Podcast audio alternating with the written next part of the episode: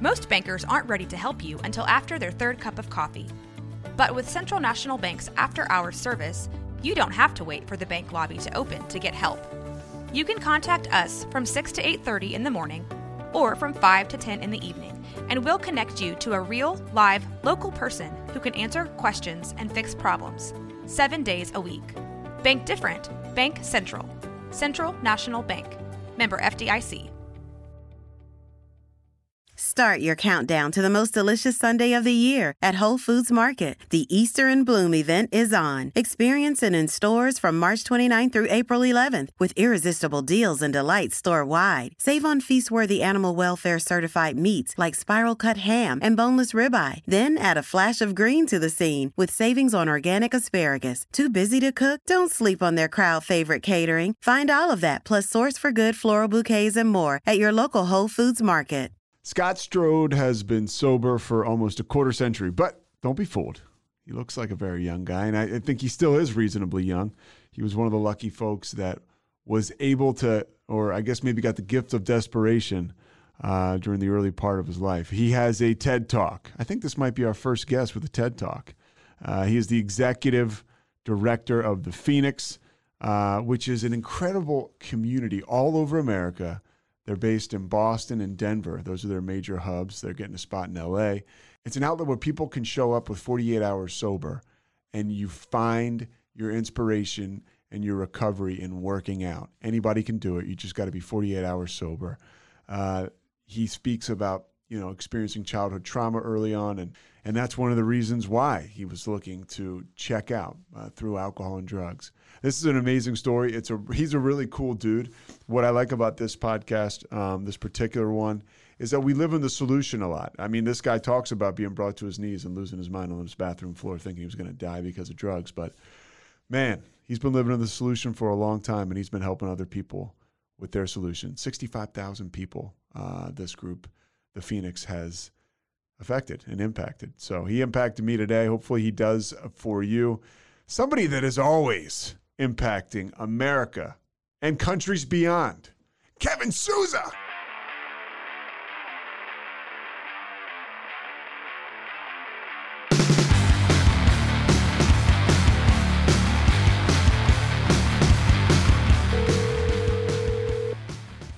Hello. Scott. Hi, how are you? Hey, man, what's going on? Not too much. Thanks for reaching out. Oh man, thank you for for coming uh, on board to, chat with me for a little bit. Uh, I can't I can't thank you enough, and uh, I, I, appreciate you fitting us in. What are you are you traveling today? Um, I actually just got back to Boston, um, and I'm here for for to meet with the Phoenix leadership team. We're doing our strategic planning, and um, so yeah, I'm back back here. I live in Denver normally, but I'm in Boston for a period of time as we expand here. We have sort of our East Coast headquarters here. And you're from Boston, right? I got sober here. I'm actually from Pennsylvania, but I got sober here, uh, you know, just a little over 24 years ago. What what uh, what part of Pennsylvania? Lancaster County. Okay. Sort of farmland. Oh, I yeah. I, I, I know. yourself? I'm from uh, outside of Philadelphia, like uh, Oh, yeah, yeah. Bryn Mawr, Villanova, that area. Oh yeah. So we we probably misspent our youth in the, in some of the same places. Yeah, absolutely. So, just to give you a quick background, I'm going to give an intro for you, so we don't need to do that right now, um, and we can just get right into the conversation if you're okay with that. yeah, that's great. Okay. Now, how do you say your last name? Strode. Strode. Yeah. Strode. Okay. Um, I want to ask you about. First of all, you've been sober for how long? Uh, just over 24 years. And you've been doing the Phoenix since 2006. Correct. What? So you're the executive director of the Phoenix.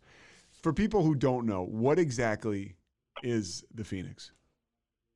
Uh, the Phoenix is a free, sober, active community that uses the inherent transformative power of activities, um, some athletic based, some sort of social events.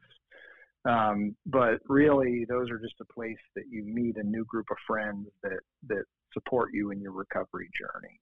So we use the inherent transformative power of sports and activities to bring people together in recovery uh, to find the physical and emotional strength they need to stay sober. And uh, the reason that's the first question I ask you is because I'm just doing a little bit of research. You know, you've and this is a, as of a couple years ago. Um, you're talking about tens of thousands of people that you have helped through this. Um, yeah, know, o- over sixty-five thousand people. Over sixty-five thousand people, and so this is this is something you started um, in in recovery back in 2006. But b- before that, take me through your last night drinking and using. Yeah, so I um, should I give a little background or just go right into? You can the, give some background. The, yeah, give a little background. Yeah, yeah. Yeah, so I started uh, drinking and using pretty young. I experienced some early childhood trauma, and that was really what I was trying to numb with the drugs and alcohol. Really, what I was trying to do with with with them is sort of fill um, fill in some self self esteem wounds. What happened the first time? You, what happened the first time you drank? Do you remember? Like, how did you feel?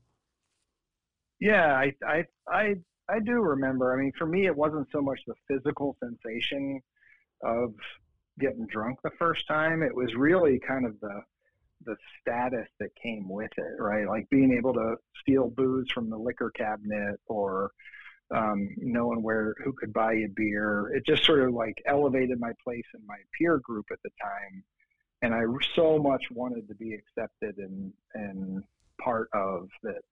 That that really was the the kick for me was being able to do that, and then over time the physical addiction started to kind of take hold um, from the substances. I can totally relate because it's uh, that early on would you quote unquote cool crowd or whatever the people that are the knuckleheads that are drinking like us. Uh, it feeds your ego and then eventually it feeds your addiction. So it's like the perfect package. Yeah, it, it really was. And so for me, having some having some of those self esteem wounds from early childhood stuff, I it just it just fit right in and I was off and running. Do you talk about the childhood trauma, exactly what it was? Um, I not specifically. It was really just stuff that that kind of broke down my own self worth, and uh, and and for me, I, I was trying to find that on the outside uh, through kind of where I fit in my peer group, like we were just talking about, or or when I couldn't feel that sense of fitting in, I would just numb that pain with with more booze or more drugs. Do you have alcoholism in your family? I do. I had alcohol. Grew up around alcoholism, and um, also my father had untreated mental illness, so it was a pretty dynamic childhood. Yeah, to say the least, right? I mean, there's a lot of times I was predisposed. I think you know it was in my family. Um, you know, people used to say my dad was from Connecticut, and people would his family just you know alcoholism all throughout the side of his family. Somebody said it doesn't run, it gallops. You know, and uh, and man, so I had my father with untreated alcoholism did the best he could without question, but untreated alcoholism, which created some some trauma for for myself, my brothers, I guess, and then we had that mm-hmm. physical dependency and addiction too. So it's it is just quite the rocket ship. It it really is, and and when you grow up around it, it's sort of normalized. I kind of joke about this, but it really wasn't a family picnic till somebody went to the emergency room. um, and you know whether you fell off the side of the above ground pool and broke some ribs, or some cousins got in a fight, or whatever it was, it was like it was just that was the chaos I was sort of used to. So of course that was sort of the the life I started to build for myself. I heard a guy say it in a meeting just just a, uh, a couple days ago. You know, normal is what you get used to. Mm-hmm. And that's pretty much it. I mean, that's I, I look back at my life, and I look at it now in recovery too. When I'm not doing, you know, when I'm not spiritually fit, or you know, I'm not like like I can relate to you when I'm not working out or going to meetings. Um, yeah, I I get used to stuff that should be abnormal, but it becomes normal. Yeah, yeah, yeah, exactly. And you know, the beauty of kind of the path I've been on recently is like just making that normal something new and and something different and something positive. Um, and that's what I found in my own journey getting into athletics. Well, we're we're jumping around a little bit here, but I, the reason I asked you because we started off with how you've you've begun this this venture in 2006 it has touched the lives of you know we're, we're moving towards 100000 people but your last night uh, just you know checking up on you and reading stuff about you and watching some some videos about you. Uh, your last night was as bad as it gets uh, yeah. know, with alcohol and drugs. And, and I, I, think it's interesting for people to get a window into that because here we are talking to you now. Um, you're going yeah. back for a leadership. You got a leadership meeting. yeah, you're, yeah. you're leading people. and, yeah. and tell us about your last night. Sure, sure. So, you know, towards the end of my drinking and drugging, it had kind of stripped away all those dreams I had of what I could possibly accomplish, you know, when I grew up and and uh and I was just kind of living living day to day in between drinking and drugging. And um and I, I had been trying to quit for about a year and a half, but never got enough time to call it a, a relapse, right? Like it was yeah. just I was kept drinking and using and and um I was on a, a cocaine bender and I had been out for you know, essentially two days. And, uh, and I was so paranoid. I was like locked up in my apartment. Um, thought the cops were after me. You know, was had all the lights out. Was kind of hiding out in the bathroom. And you know, here I am on this bender, drinking and using. And, if you're at all like me, I'm and, guessing I'm guessing you're the only person there, right? Yeah, I'm the only person there. yeah, yeah. Years ago, it went from being something that was social to something yeah. that was just a couple hardcore users and me, and then it was just me. And um, so uh, anyway, I I just my heart was racing, and I you know was so sort of strung out. I just thought knew that that's how my life was going to end, and I couldn't imagine someone having to tell my mom that they found me dead on the bathroom floor somewhere, and and I woke up that next day and uh, felt pretty beat up, obviously, but uh, set to to changing the way I was living, and and that was the last night I drank and used. What was the next thing you did? Um, for me, I had already been exposed to boxing, and so the boxing gym was kind of my safe place, believe it or not. um, but uh, you know, I always say that I was scooped up with as much love as you can find in a boxing gym. but um, I went in there, and there were a couple other sober guys, and they were teaching me about the sport. But I just started going over there with my gym bag and waiting for the place to open and would go in and work out and help coach other folks. And then when they close up, I'd go home. And that's how I'd spend my weekends. And this so is I when you first be, stopped using, or was this when you were using too?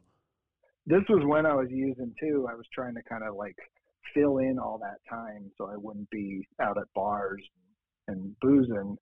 Um, but when I got sober, I just doubled down on that tactic. I just started going all the time and I'd be there and I try to surround myself with people that were in recovery that were also in the gym. And that's how I started putting together, you know, a couple of days at the time. And that turned into a week and that turned into abstinence based uh, recovery. And so this is what, 1995, I guess? Uh, what would, if I was good at math, I could tell you. It would be, what is, I have 24 years, so it yeah, it would be coming up on. Um, I guess 1997.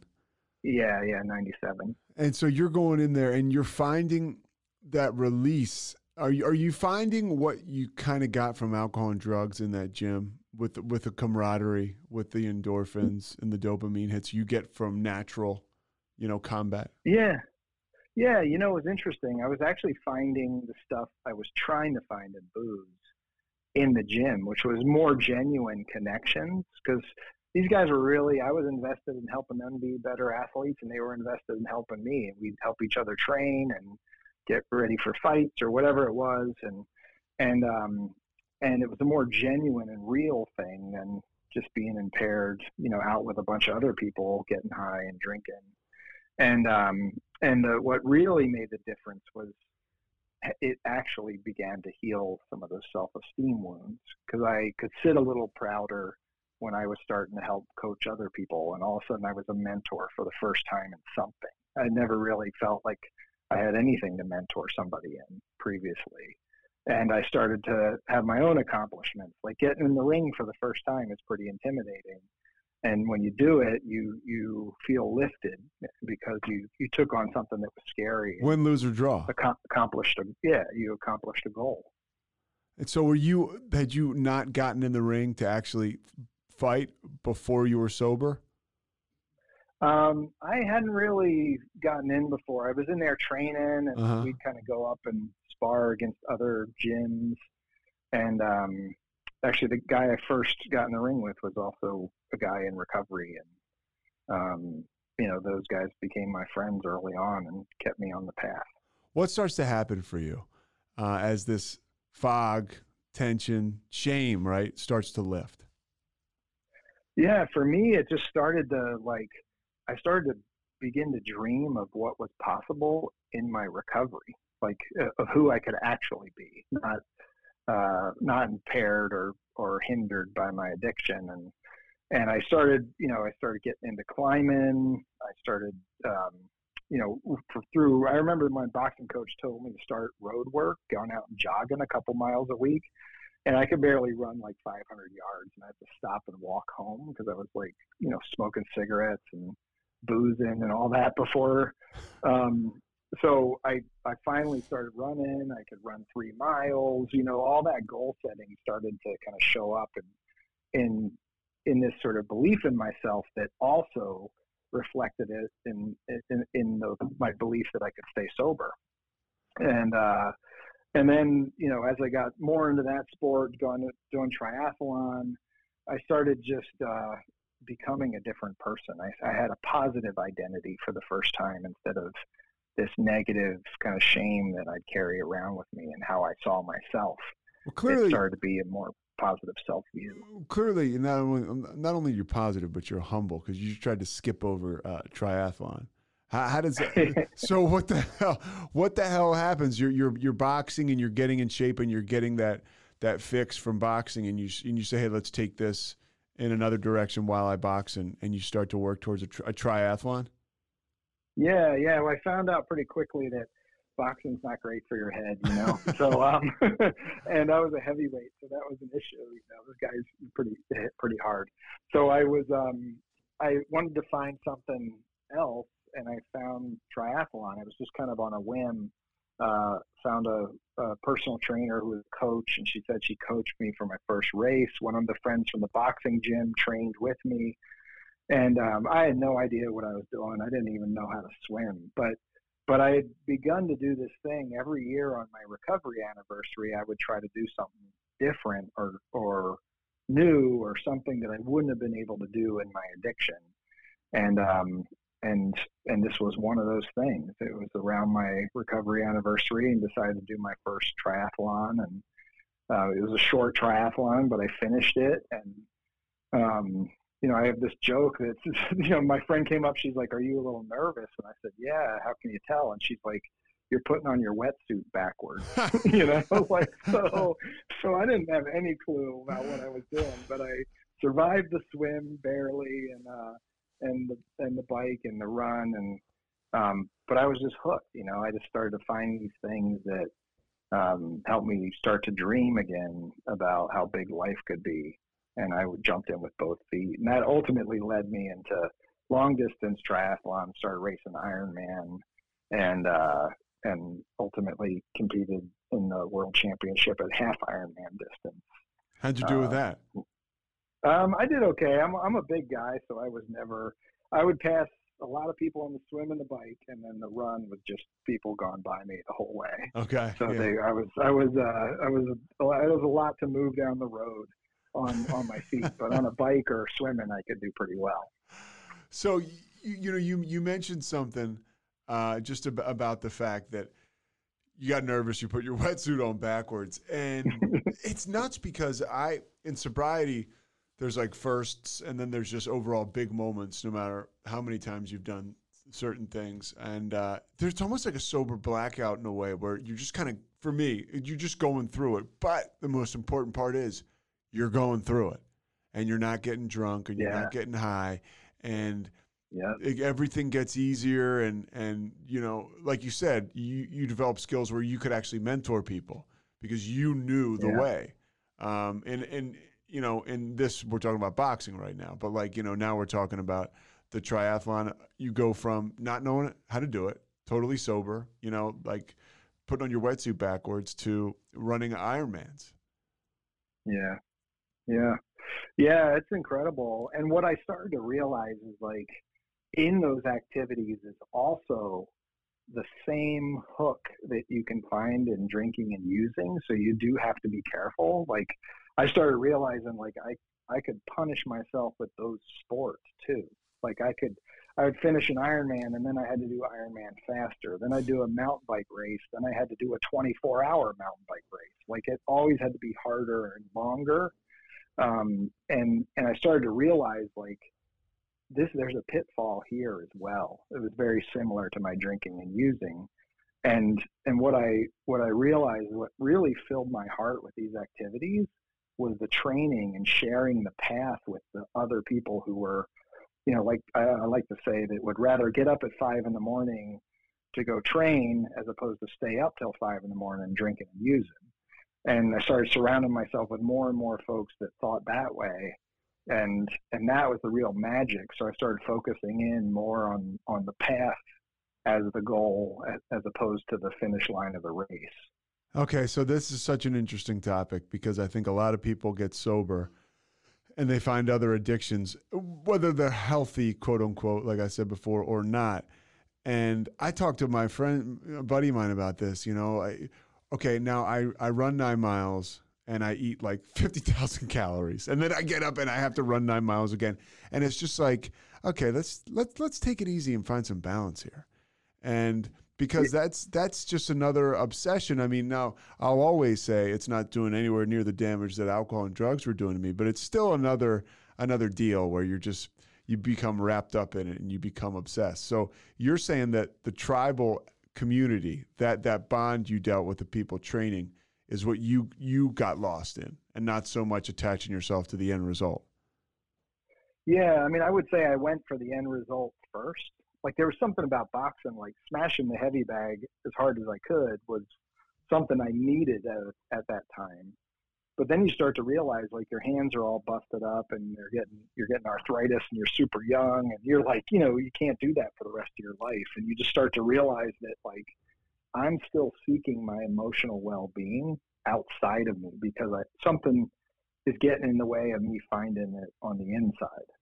Um, so, so you know that extreme. I always think if it's if it's destructive to you or people around you, you got to look at your relationship with it, and and that means that you know I know triathlete friends that don't see their kids on the weekends because they're getting their miles in training that's that's not that different than not being with your family because you're out boozing and doing other stuff. Like it's you can find this this unhealthy relationship with that those things. But to your point, it's way better. You know, it's way better to be riding a mountain bike than smoking meth. but um, but but somewhere in there too, you can also find this healthy balance, right, where you find that fulfillment and joy and goal setting and accomplishment but you also have to do it in a balanced way where there's room for the people in your life and to kind of take good good care of yourself also. What was the conduit to that balance for you? I know you touched on a little bit if you could elaborate. You know, I think it was it was the the sort of the joy side of sharing that stuff with pe- other people. Like it was just the fun. You know, it was like it was like you go out you go out climbing and you come back and you had some sort of like you know sort of sketchy day where the weather was bad you got stormed off a climb you're on. But at the end of the day you're fist bumping with your friends and you're like well man that was incredible. And man you really showed up for me in that one part and we wouldn't have made it through if you didn't bring extra water or whatever. Like you just have these adventures and it's in those where you start to like you realize you're just living and, and actually reaching some of your full potential. Uh, whereas boozing, you know, I started it because it was a coping mechanism, but it stopped working for me almost as quickly as it, as it started. Um, these things were ways to cope that that had a, a, a longer fuse, right? It burned longer and stayed with you because it actually created uh, positive sort of self-esteem and and positive connections with others. I love that it burned longer and stayed with you longer. That's I've never really been able to package it and describe it to people, but that is what working out, connecting with other people, whether it's when you're not working out or when you're working out, and and what you're talking about too. and again, you're a humble dude. You, you're helping people. I mean, you are on the one end, right, finding a way to cope, but you're sharing time with other people, bringing things to the table. Yeah, and that was where the shift happened for me, where I started, I started realizing my life had gotten really big and full of like opportunity, and I saw a lot of my friends, even in even in long term recovery, still white knuckling like you know, trying to hold on each day. And I was like, dude, you need to get go up a mountain with me or something. Like, let's get out and do something. And and we started doing that. And and my climbing partner at the time was in recovery. My other climbing partner was a clinical social worker. And so it was like this perfect combo. I was like, why don't we just start taking more people with us? And that was the beginning of what later would become the Phoenix. So now we're in the Phoenix. I mean, we, we've reached a point um, in the conversation where this starts up. How do you get something like this off the ground? Yeah, well, I didn't know anything about start, starting a nonprofit. You know, fortunately, I knew a lawyer who helped me through the paperwork, but um, but we knew we wanted to make it a nonprofit because we wanted it to be free to to anybody who was 48 hours clean and sober, and we picked that low low bar to entry because we we wanted as many people to be able to access it as they could. And for it's hard to get 48 hours if you're in early yeah, recovery. It's hard to get 10 minutes. Yeah, but if you if you could do that, you could dip your toe in. You could try rock climbing or hiking or whatever, and you do it with other people in recovery, and and reflection. Like maybe that maybe Friday night you'd come to a Phoenix event. Well, and, what's and, a Phoenix event? Like an uh, for yeah, instance yeah, any activity where you where you're 48 hours clean and sober, it's led by a Phoenix volunteer or staff member, and um, you adhere to our code of conduct, which basically says uh, if it's not supportive, um, then it's not welcome, and it's yeah. not like you get kicked out for that. It's just a handrail to help help folks figure out how to build sort of nurturing community together. But you show up and it could be yoga or climbing or a hike or a bike ride or a social event or art night. Um, like, you know, it, it can be anything that just is a meaningful activity that brings people together in recovery.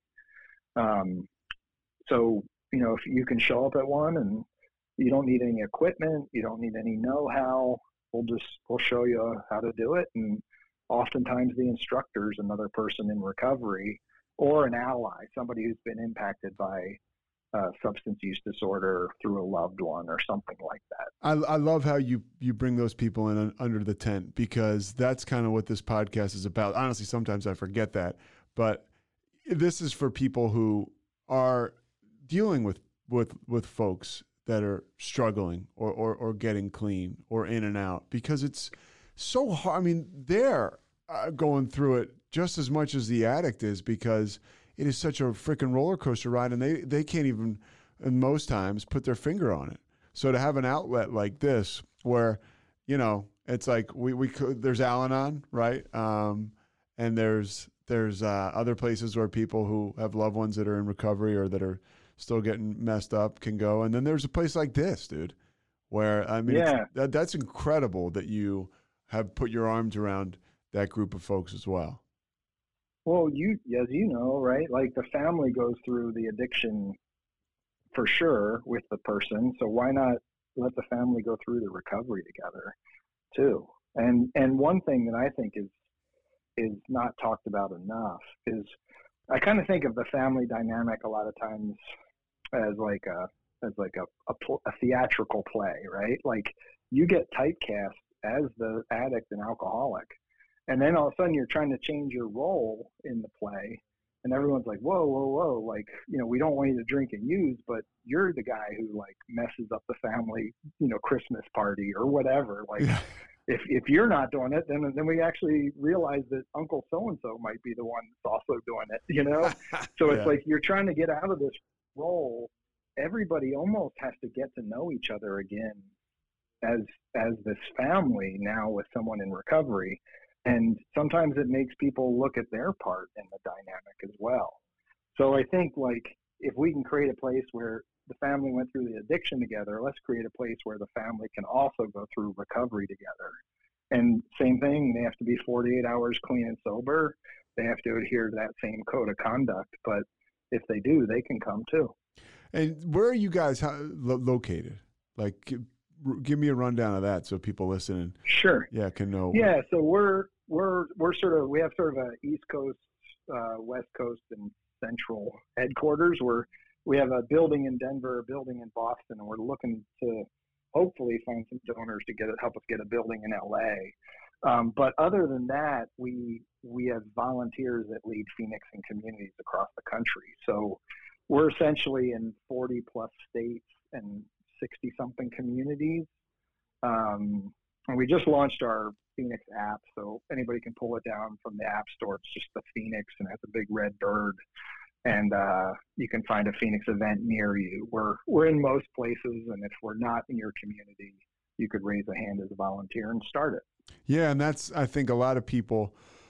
You know, I'm I, I, go to meetings, right? I'm a 12 step AA guy. Do you are you involved in any kind of 12 step stuff, or do you, uh, is that a part of your recovery? I, I have been over the years. When I first got sober, I was really just in the boxing gym and out climbing and doing triathlon. But six years into my recovery, I realized like most of my friends go to this young people's meeting. Why don't I go with them? So I went and I found a sponsor there and I started working the steps. And so it's it's uh, been part of my story, but not as much in the early side.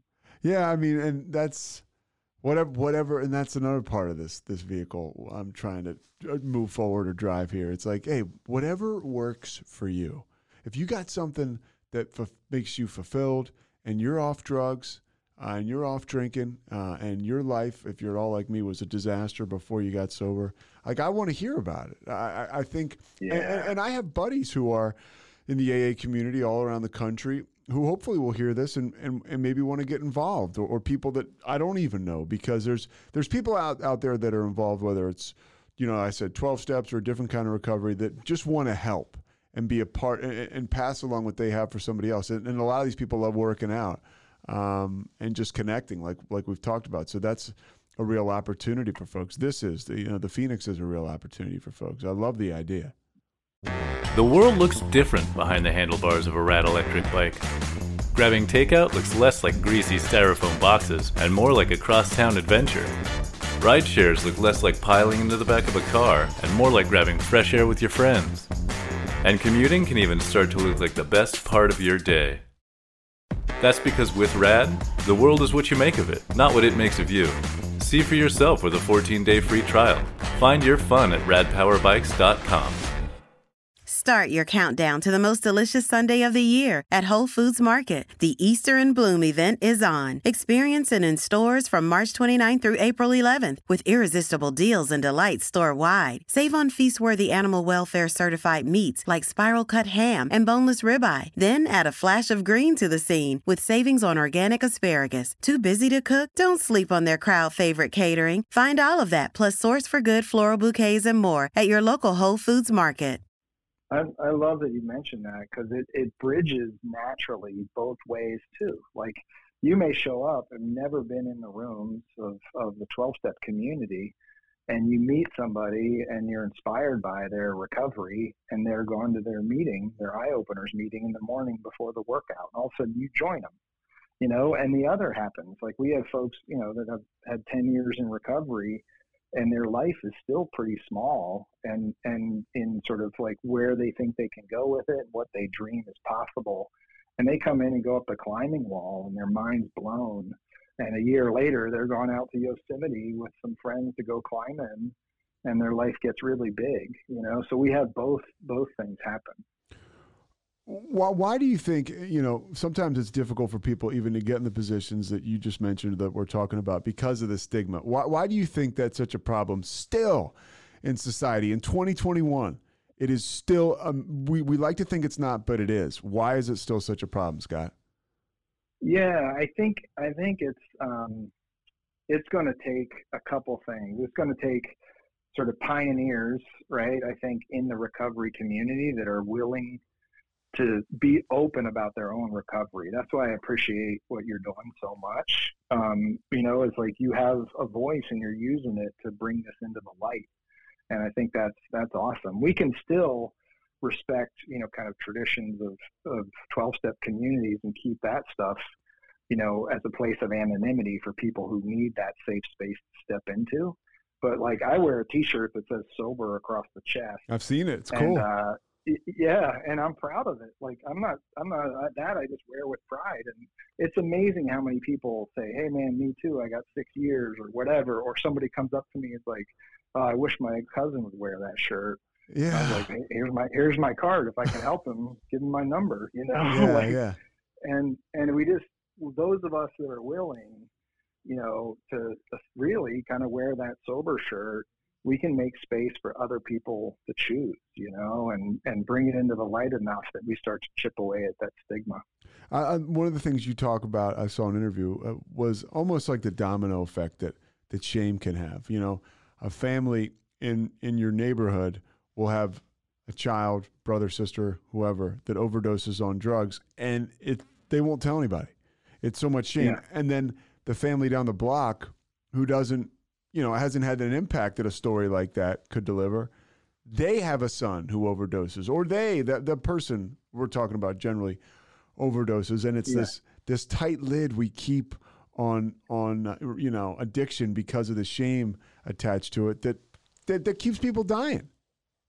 Yeah, yeah, exactly. I mean, imagine if if people actually turned out, you know, in a way to help in a non-judgmental way to like really be there for each other in these tough times, you know, around substance use disorder or mental health struggles or whatever it is, then we'd be more prepared if if that came up in our own life, right? Because we we sort of take the shame out of it. We we start to realize like maybe there's some resources out there, and here's how we got plugged in in our community, and now we can help somebody else with that. And it's um it's just something we need to just just move past, honestly. And and I think if we can be a voice that that helps people realize, I, I think of it this way: like most of us in society are seeking our emotional well-being externally with something by what we look like, how much money we make, where we live, what our job is.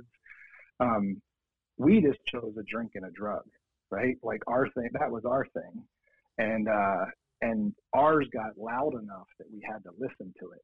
But other people have other things they're using. It's it's just they're using it. They're using something different. Yeah. And so if we just realize it's a human experience, right, and that we all can heal and we can all have we all have this intrinsic strength. We just have, need to find a place to let it out. Then then I think we'd be way better off. I like how you say we're all recovering from the human experience. Yeah, for sure. I mean, we, we, we, we really are. I wanted to ask you too about, you know, you're, you're a face and you're out there. Uh, do you ever feel this? Is, I'm just curious about this. Do you ever feel any pressure, uh, to, you know, to, to live a certain way, to act a certain way? Does it, does it almost help keep you on the path or is it like, uh, is it sometimes exhausting? it is. It's both. I'd say. You know, like it definitely. You know, I was like, I can't go pick up a beer. I'd blow up this whole thing we built. Right? right? Yeah. um, but but you know, it's also one of those things that like I think that um, I would like to just be one of many because like the more of us that put our shoulder into this issue and start leaning into it and trying to trying to come up with change, you know, like what, what hurts my heart a little bit is like the the lack of sort of entrepreneurship in how our country's approaching this. Like we kind of wait for sort of DC to release whatever funding they're gone to in the space. Then the people that get that funding go get that funding and they do that thing. Which is what if we said, how do we how do we create something so much better tomorrow that the way we're approaching it today becomes obsolete because we're actually making a difference? Like that's the kind of conversation I'd like to see start happening where thought leaders are coming together and like, let's let's sort of blow this whole thing up how we're approaching this. And instead of just a, a, a, drug to get you off drugs like let's figure out how to tap into the intrinsic strength we all have. Because everybody who's struggling with substance use disorder also has the same the intrinsic strength inside them to be the solution to their own problem. If folks like yourself and other people that have gone before can scoop them up with that love and help them get them on the path, then recovery is possible for them too. And look, I I don't think, hey man, somebody wants to be sober and they want to keep it anonymous, like 150 percent. But I also do think it's a kind of a bummer that, you know, some of the coolest people I know are sober, whatever your definition of cool is. Some of the people I like the most that, that wear life like a loose shirt, you know, and nobody knows it. And I'm, I'm like, yeah. God damn, you know, because um, people get the idea that we're all hanging out in church basements, you know, singing kumbaya or judging other people. And that couldn't be further from the truth. And I, yeah. I, I love people like you getting out there and, you know, basically you're holding gatherings all over the country where people can go and get well. Yeah. Yeah. Well, I, I what I love about it too is like it becomes like so for example we we have crossfit's a big part of our programming. We have kind of a collaboration with crossfit corporately. And um, we had a bunch of our guys go to a crossfit competition and they crushed it. Like they did great. Like they're like super athletes right? They they're in some ways more disciplined than other athletes because they they're not going out drinking. They're training. They're eating well. They're now on this path and and their performance sort of reflects that. But there's this great part where somebody came over and they're like, "Hey, why don't what's that thing all the guys have on their ankles?" and I was like, "Oh, they're ankle monitors, right? Like they're they're they're, they're all, most of them are on probation, you know. Yeah. But here they are at the end of this thing on the podium, you know, standing up there with first and second place, and they're wearing sober shirts and they're for lack of a better term, starting to paint this picture that recovery can be badass yes. and awesome. Yes. And and it's something to be excited about. It's not like I when I got sober, and maybe you felt this way too, but you kind of felt like your life was ending. For sure. And what if we paint the picture that life actually begins when you make that decision, and that it's it's something that you should just jump into sooner because there's so much out there for you. I mean, dude, I eh, that is absolutely the truth. I for and especially for me being, you know, an addict. Uh, I used to sit on a bar stool, high on drugs, lying to people about doing stuff that I do now sober, that I'm actually doing. Yeah. Uh, that, yeah. that I had no that I had no shot of doing if I stayed, you know, stayed high or drunk, and that that is something that I, I think for people to see uh, physically, right? Like the guys out winning winning the CrossFit competitions with the with the ankle monitors on. Like those aren't leg weights, all right? Like this, this yeah. is these are yeah. guys who are starting to walk the path and have been given the opportunity to do that. What what have been what's it been like for you to see some of those? I mean, if you have one or two that jumps out uh, that you want to share, but like the success stories, I'm sure you've had people come up under you that have really uh, just blown the doors off it. Yeah, yeah, that that's that's amazing to see. Like, you know, at the Phoenix, I kind of think of it as a movement, not a nonprofit. You know, like it's it's anybody who is passionate about something and cares about this issue can raise their hand to be a volunteer to start Phoenix in their community. And um, and I just was am, moved by all of those volunteers, how many lives they change, and in places where I've never been, I've never met them, never been to any of their Phoenix events, but the people coming out of their events are having that same Phoenix moment that I did when I got in the ring for the first time or somebody else did when they tied into the climbing rope for the first time. Like they truly are paying it forward. And and it just continues to remind me about the intrinsic strength and the resiliency in people and um, you know, I don't know. I think the, the the moment that stands out for me is so I raced all these Ironman, all this stuff, and then started a nonprofit. It grew to be a national nonprofit. So I pretty much just work now and try to stay fit on the side. Okay. But um, but I went to a Phoenix ride, and I like bonked right. Like I hit the wall. We're riding up this hill. My legs were shot. I'm like trying to get to this top of the hill, and there's this volunteer at the top pulled over on the side of the road, a Phoenix volunteer, and he reaches into his pocket on his cycling jersey and he gives me a, a, a gel, you know, yeah. and I like eat this thing because I'm like hitting the wall. I needed some sugar, so I was like, eat this gel. And he's like, yeah, man. In my volunteer training, they told me I got to carry some extra snacks in case people. he has no idea who you are, right? Yeah, yeah. And so I'm like, in some ways, years later, I saved my own life by this volunteer guy giving me this gel. Um, but uh, anyway, it was just so cool to see how he he had no judgment about me. He just was there for me. He waited for me at the top of that hill. And and I continue to get to have my own Phoenix moments, even with in, inside of this bigger thing.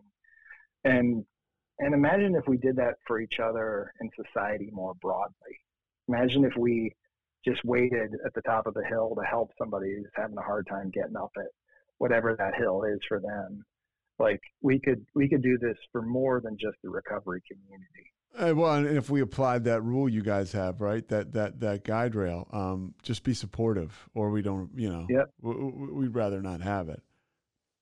Yeah, yeah, it's simple. You you have uh, a TED talk, which uh, you know, I don't, yeah. I don't talk to too many people who have TED talks, so um, that's pretty. That's that's. A, I don't know if that's, you know, a shot at me or, or you know, I think it probably says a lot more about you and your success and your ability to convey your recovery and inspiration to folks. But without giving it all the way, people can find it online. You know, just Scott Strode, S T R O D E. It'll it'll be on this podcast. But you know, TED Talk. What are some of the key points you hit on in that talk? Yeah, I think um, I think the the thing that really stood out for me on that is that that that moment where we need moments of perspective on our life where we can see the potential that's within us. And I think for folks struggling with addiction, we need enough of a clear head and that often gives us that moment of perspective on our life. That's why, you know, if you've if you've been to treatment three times and you go a fourth, don't don't feel defeated, right? Like maybe you needed that fourth time to get that moment of perspective. You know, I was on the bathroom floor paranoid enough times using and drinking and it, and it took number 27 or whatever time it yeah. was for me doing that for it to stick. But like it, you need moment of perspective on your life and you need this belief that you can you can change your fate right? That you can change your life and the way you're living it. And there's something about the the strength you find in sort of moving your body. Um, like you know if you're if you're new to recovery like and you're trying to get sober like try to get one day clean and go out for a walk. If you've you know if you got one day try to get two and go out for a run. If you get that, try to get three and do it with somebody else. You know, like just start building on it slowly and and and it's amazing how it starts to take shape. It's recovery is possible for all of us. It's just sometimes we gotta sort of stand on the top of the mountain to to be able to see that within us. Were you surprised at yourself when you're giving that TED talk? You're like, man, this is uh, I've come a long way. yeah, yeah, I do. I, I, I am often, you know, like I kind of joke, but it's, it's, I never thought that, you know, like there was a time in my life I didn't know you put the lid back on a bottle of booze. Like yeah. I thought it was just like you pop the top and then it's good to go. Yeah. Um, and then, and then, you know, I was, I'm living in the city now in Boston where I used to smoke crack in alleyways here. Yeah. And to go from that to being able to use that that experience and my experience of you know climbing and triathlon and all this other stuff to help others think about all that potential that isn't realized in the people that are out there now. Like if we could get them on the path with us you know we this this like country would be unstoppable. Was it hard to start this nonprofit? I mean, walk me through what that was like again without mm. Give an exhausting detail. I, I know you don't have all day. Yeah. What was that like? Yeah, yeah. I mean, I think the hard part is like, is um, you know, I I didn't have a, I didn't sort of have a business background, right? Like I, I, I had this heart drive to start a nonprofit. I would say to myself, if I could speak to myself back then, I would say try to partner with somebody who's already doing something. Uh-huh. because a lot of people are like, oh no, my nonprofit's a little different. I'm like, I'm sure there's something out there. excuse me, but if you want to help, if you want to help veterans, there's probably a great veterans nonprofit you could go partner up with. Gotcha. If you want to help do something like Phoenix, why don't you just help start Phoenix? You know, like we're we're already rolling and we've already kind of done the hard work of clearing the road. Um, so I'd say collaborate and partner up with people. But I didn't know that wisdom then, and so we just kind of charged off doing our own thing. And um, I'd say the hardest part was um, was getting folks to care about the people we serve in the way that we wanted to wanted them to. Um, so to break that down a little bit more, like there's some perception I think that people have sometimes that it's the addict's fault and that it's a moral failing. And I think we need to let that go because the more I've learned about, you know, adverse childhood experience and some of the traumas that, that, that members who come to our program have been through, no surprise they're drinking and using Yeah. to numb that Yeah. right? Like, like let all that go and just realize that they don't want to be in that life either, and do what you can to help them. You know, like to get the get sort of funders to start to think differently about this. Um, you know, there's a there's a term you'll hear in in sort of philanthropy around evidence-based practices if we only bet on evidence-based practices, what about the innovations that actually could maybe even be better than them? Yeah. And Phoenix was one of those things where in the early days they're like, wait, so you're just going to take people out in recovery and ride bikes with them and it's going to keep them sober. And I was like, yep, pretty much. you know, like yeah, that's never been done before, so we don't know if we can let you do it. Yeah, but um, over time, we started to have thought leaders that are philanthropists also come alongside us and say, we believe there can be a better way, that maybe it's not just a funding issue, it's actually an innovation issue in, in this space and started betting on Phoenix in a big way. And that's what helped get us to as many places as we are today. How have you seen the recovery community? I mean, we talked about sort of the underbelly of it with the shame and the stigma, but how have you seen it evolve over the course of, you know, for you, the last quarter century? You know what's really cool about that is is I I do think um, not as quickly as we wanted to. I do think the stigma and the shame is starting to melt and starting to go away to some degree um, because you know in the in the early days like I'd wear my sober shirt around some of my recovery friends and they would feel uncomfortable. They're like, I don't know, man, that's kind of bold, you know. Uh-huh. and I was like, I don't think it is and now now there's people in in Phoenix that are posting on their social media about them ha- them being in recovery and having a tough day, and other Phoenix people in their social media feed are hitting them up and saying, "All right, where are you today? I'm going to get some women together. We're going to come over there and, and get you and get you to a meeting."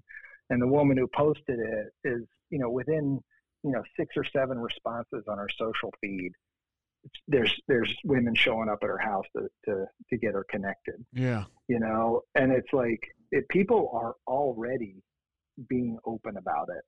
Like we need to lean into that and not let sort of our older mental models like hold us up from the innovation that could come. Because you know sobriety is on tiktok already you know like i barely know how to open the app Yeah. but um like like it's going to innovate and it's going to do it because the the need is there and people um, want to find a better way let's just lean into that and and let what we build tomorrow be so much better than what we have today that maybe there's less people that have to go down the path that you and I did How, how, how much speaking are you doing?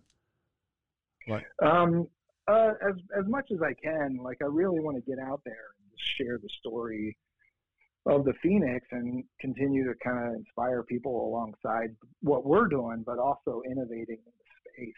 Because I don't think, I don't think that, you know, a pharma solution to a pharma problem is the answer no, I don't think like so.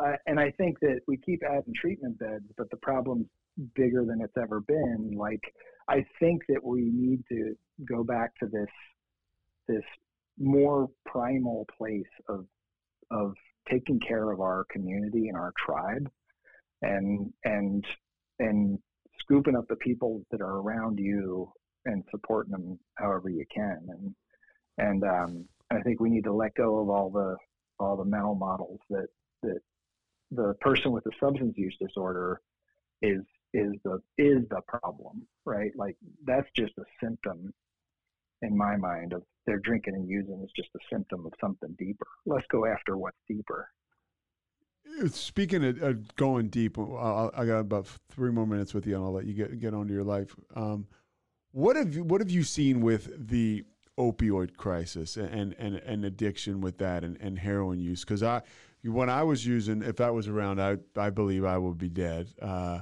and it doesn't sound like it was a huge part of your story. We were kind of ahead of that uh, in in a way, but now I mean, it's ripping society apart.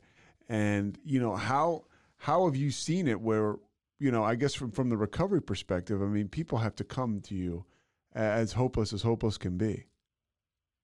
Yeah. Yeah i think i i i'm in the same boat as you. Like you know really wasn't as present when i was at the peak of my addiction. And uh, i certainly wasn't but, saying no.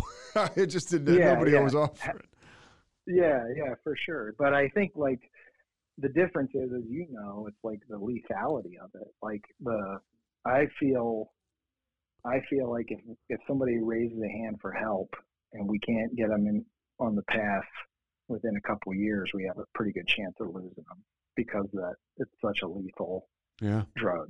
And and uh, I think that I believe, you know, if you read about adverse childhood experiences, the ACEs, um, there's a pretty strong evidence about how early childhood stuff impacts our substance use.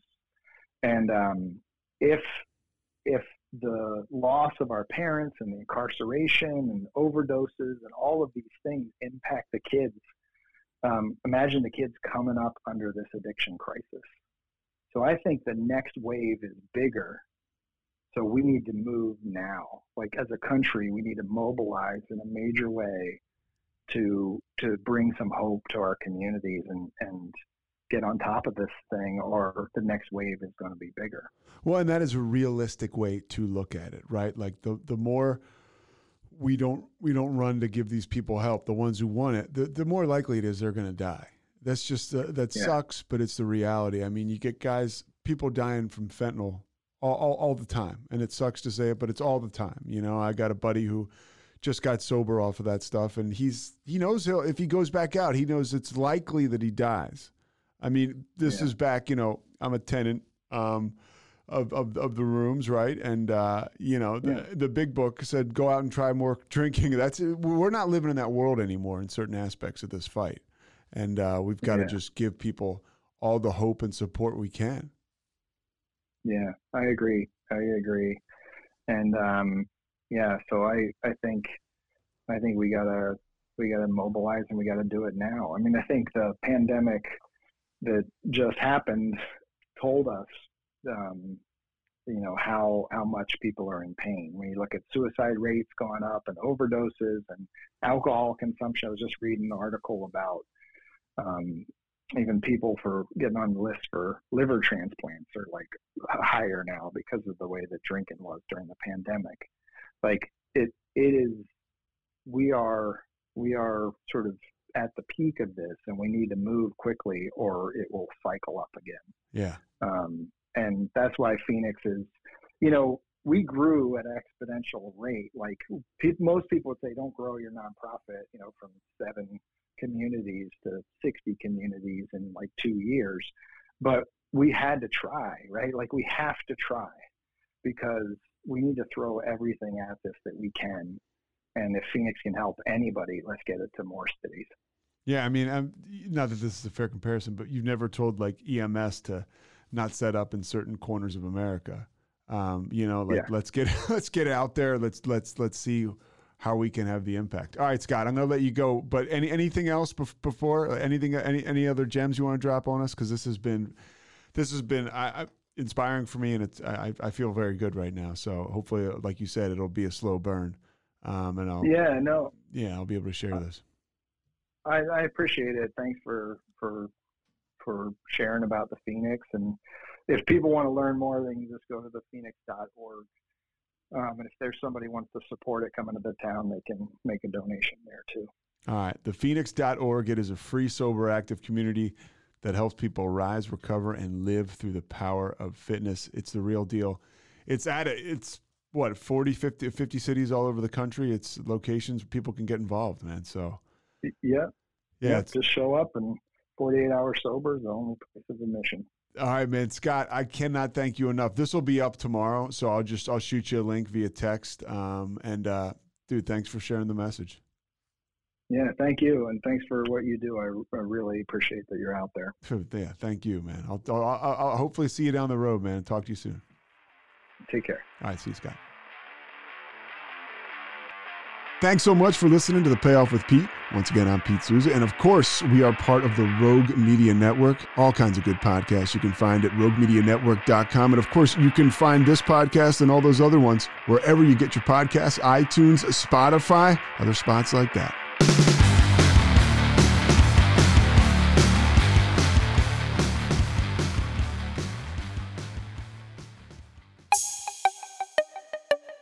This has been a Rogue Media podcast.